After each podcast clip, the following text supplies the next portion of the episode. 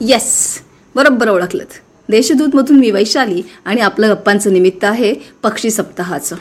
मंडळी काल माझ्या छोट्या दोस्तांना मी असं म्हटलं चला उद्या जरा सकाळी पक्षी निरीक्षण करायला जाऊया. तुम्हाला गंमत सांगते सटासट प्रश्न आले. आपण कुठे जाणार आहे? आपल्याकडे दुर्बीन नाही आहे आपल्याकडे कोणती साधनं नाही आहे जंगलात जायचं तर कोणाची सोबत आहे का? आणि आपल्याला कसं कळणार कोणते पक्षी आहेत ते?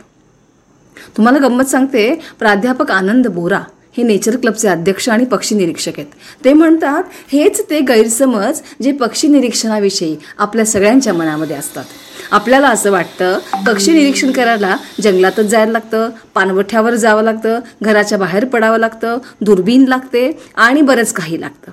पण तसं नाही आहे मंडळी. तेच तर आपण आज समजून घेणार आहोत आणि पक्षी निरीक्षणाचे कानमंत्र बघणार आहोत. प्राध्यापक बोरा असं म्हणतात की तुम्हाला पक्षी निरीक्षण शिकायचं असेल तर तुमच्याकडे दोन तीन गोष्टी फक्त असल्या पाहिजेत. पहिलं म्हणजे तुम्हाला पक्ष्यांची आवड पाहिजे दुसरं म्हणजे तुमच्या घराला एक खिडकी पाहिजे किंवा गच्ची पाहिजे आणि तिसरं तुमच्याकडे पक्ष्यांची माहिती सांगणारं एखादं बेसिक अगदी बेसिक पुस्तक पाहिजे. इतकं बेसिक की कावळ्याचं चित्र आणि त्याचं नाव. चिमणीचं चित्र आणि त्याचं नाव. इतकं बेसिक पुस्तक असलं तरी तुम्ही पक्षी निरीक्षण करू शकता अगदी आपल्या घराच्या खिडकीत बसून सुद्धा. कारण दिवसभर आपल्या घराच्या आजूबाजूला असंख्य पक्षी बागडत असतात. त्यांचं निरीक्षण करायला तुम्ही सुरुवात करू शकता आणि हळूहळू तुम्हाला पक्षी निरीक्षणाचा छंद लागू शकतो असं बोरा सरांचं म्हणणं आहे. ते असं म्हणतात की बघा तुम्ही घराच्या खिडकीत बसता तेव्हा तुम्हाला खिडकीच्या बाहेर काही पक्षी दिसत असतात. आपल्या घराच्या आजूबाजूला साधारणतः कावळे चिमण्या साळुंक्या पोपट असे पक्षी सहज दिसतात. पण त्यांचं आपण निरीक्षण करतो का हो? नाही करत. मग त्यांचं निरीक्षण सुरू करा असं त्यांचं म्हणणं आहे. ते म्हणतात हे पक्षी आपल्याला केव्हा दिसतात? त्यातला नर कोणता? त्यातली मादी कोणती? त्यांच्या आकाराचे अजून कोणते कोणते पक्षी आपल्याला दिसतात?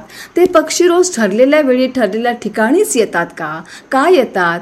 पक्षी आंघोळ कशी आणि कधी करतात? पाण्यात डुंबतात की मातीत लोळतात? झाडांवर बसतात की गवतावर?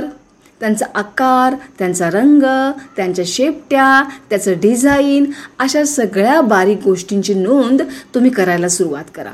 शक्य असेल तेव्हा फोटोही काढा. ती माहिती तुमच्या ओळखीच्या पक्षी मित्रांना द्या आणि त्या पक्ष्यांचं नाव शोधेपर्यंत थांबू नका. तुम्हाला गंमत सांगते तंत्रज्ञानाने हे काम फार सोपं केलं आहे मंडळी. अनेक ॲप्स आणि वेबसाईट्स आहेत ज्यावरून तुम्ही ही माहिती शोधू शकता. बोरा सरांच्या म्हणण्यानुसार ई बर्ड नावाची एक वेबसाईट आहे. भारतामध्ये कुठेही पक्षी दिसला तर त्याची नोंद या वेबसाईटवर जाऊन करता येते. ती नोंद आपल्या नावाने होते आणि त्याची आपल्याला माहिती देखील मिळते. बघा बरं गंमत. म्हणजे पक्षी शोधल्याचं समाधान थोडं का होईना आपल्याला मिळेल की नाही? अशा पद्धतीने तुम्ही निरीक्षण करायला तयार झालात की मग कधीतरी एखाद्या जाणकार पक्षी मित्राबरोबर तुम्हाला जंगलात देखील जायला मिळेल. मग तेव्हा काय काळजी घ्यायचं हे तेव्हाही कळेल. पण सुरुवात करण्यासाठी इतकी माहिती पुरेशी आहे. मोरासर असं म्हणतात पक्षी निरीक्षणामध्ये इंटरेस्ट केव्हा वाढतो माहिती आहे का? तुम्हाला त्यांच्या म स मजेशीर सवयी माहिती झाल्या ना की मग. बघा तुम्हाला गंमत माहिती आहे का? पक्ष्यांमध्ये नर पक्षी दिसायला अत्यंत सुंदर असतात आणि त्या तुलनेत मादी दिसायला सुंदर नसते मंडळी. गमतीशीर सवयींचं एक उदाहरण त्यांनी सांगितलं. सुग्रण पक्षी आपल्याला सगळ्यांना माहिती आहे विहिरीमध्ये डोलणारी घरटी आपण अनेकदा पाहिली आहेत. पण तुम्हाला गंमत माहिती आहे का? हे घरटं नर सुग्रण पक्षी बांधतो. तो तीन घरटी अर्धवट बांधून ठेवतो. मग सुगरण मादी त्या घरट्यांना भेट देते त्याची पाहणी करते. आणि तिला जे घरटं पसंत पडेल ते घरटं नर सुगरण पक्षी बांधून पूर्ण करतो. मग मादी येते त्यात बसते अंडी घालते त्यांचे पुढे पक्षी मग पिल्लं अशी सगळी कहाणी पुढे सुरू राहते. आणि मग पक्षी उडून गेल्यानंतर ते रिकामं घरटं कधीतरी कोणाच्या तरी दिवाणखाण्यामध्ये येऊन डोलायला लागतं. तर मंडळी अशा गोष्टी पक्षी निरीक्षणामध्ये आपला रस वाढवतात.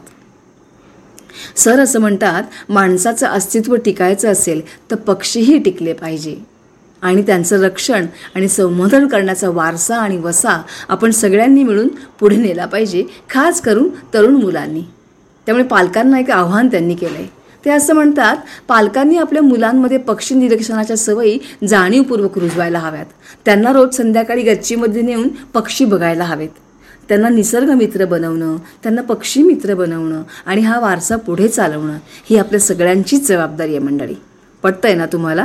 तेव्हा उद्या पुन्हा भेटूया नव्या माहितीसह नव्या पक्षी मित्रासह नव्या पक्षासह. धन्यवाद!